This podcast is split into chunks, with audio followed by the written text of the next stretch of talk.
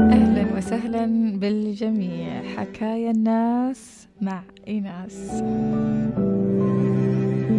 ونكمل قصة محمد وعبد الرحمن في الجزء قبل الأخير.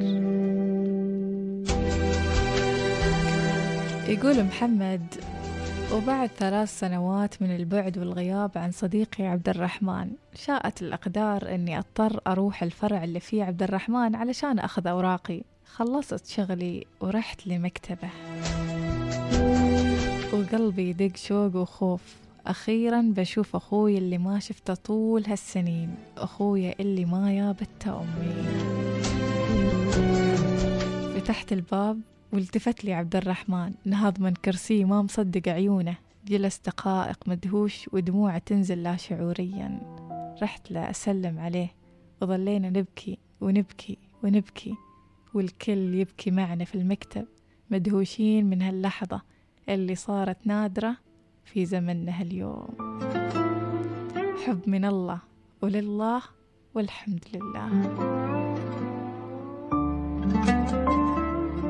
يكمل يكمل محمد ويقول كان أحلى يوم بالنسبة لي إني ألتقي بأخوي اللي الله عوضني فيه عن كل شيء فقدته في حياتي هو مثل البلسم لكل الألم والمطبات اللي عشتها كلامه الطيب وروحه اللي تظللني بالسلام.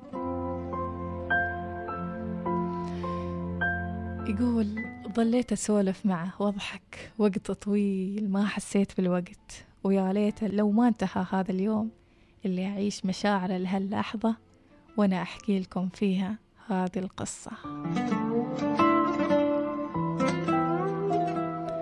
وبعدها رجعت لفرعي ورجعت للبعيد ومرت الأيام لين ما اتصل لي مصعب ويقول لي محمد ممكن تسمعني للآخر؟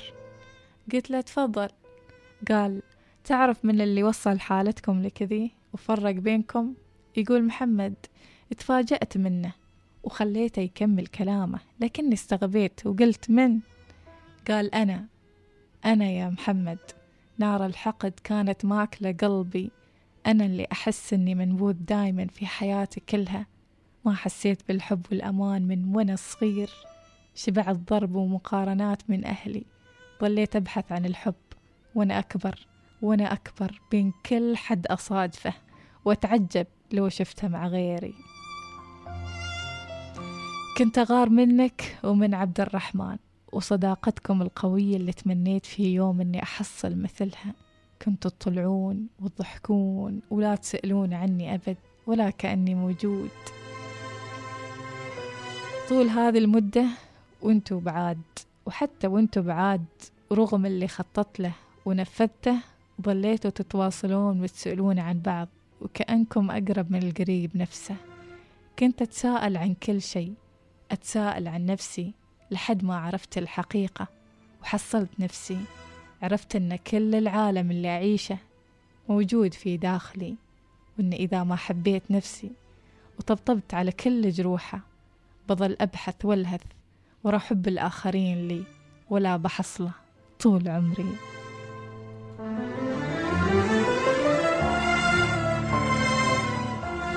يقول مصعب لمحمد سامحوني أرجوكم. سامحوني ما أقدر أتحمل ألم الظلم وتأنيب الضمير طول هالفترة. أرجوك سامحني يا محمد وخبر عبد الرحمن يسامحني. أرجوك.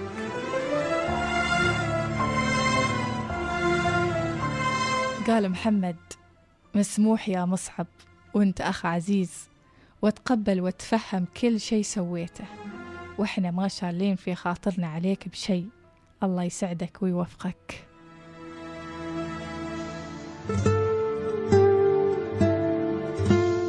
مرت الأشهر وبعدها كلمنا المدير مدير الفرع اللي كنا فيه علشان يرجعونا مع بعض مرة ثانية بعد ما فهمناه كل القصة.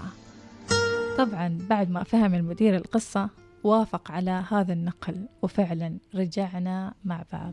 يقول محمد رجعنا ولكن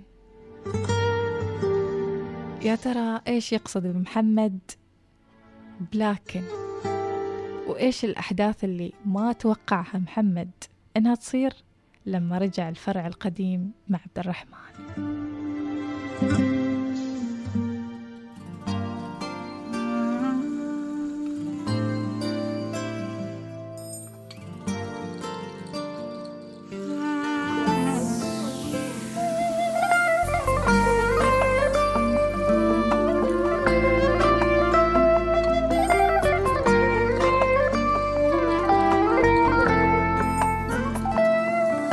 اشتقنا يا الحبيب الغالي اشتقنا. وارتحلنا صوبك وجينا.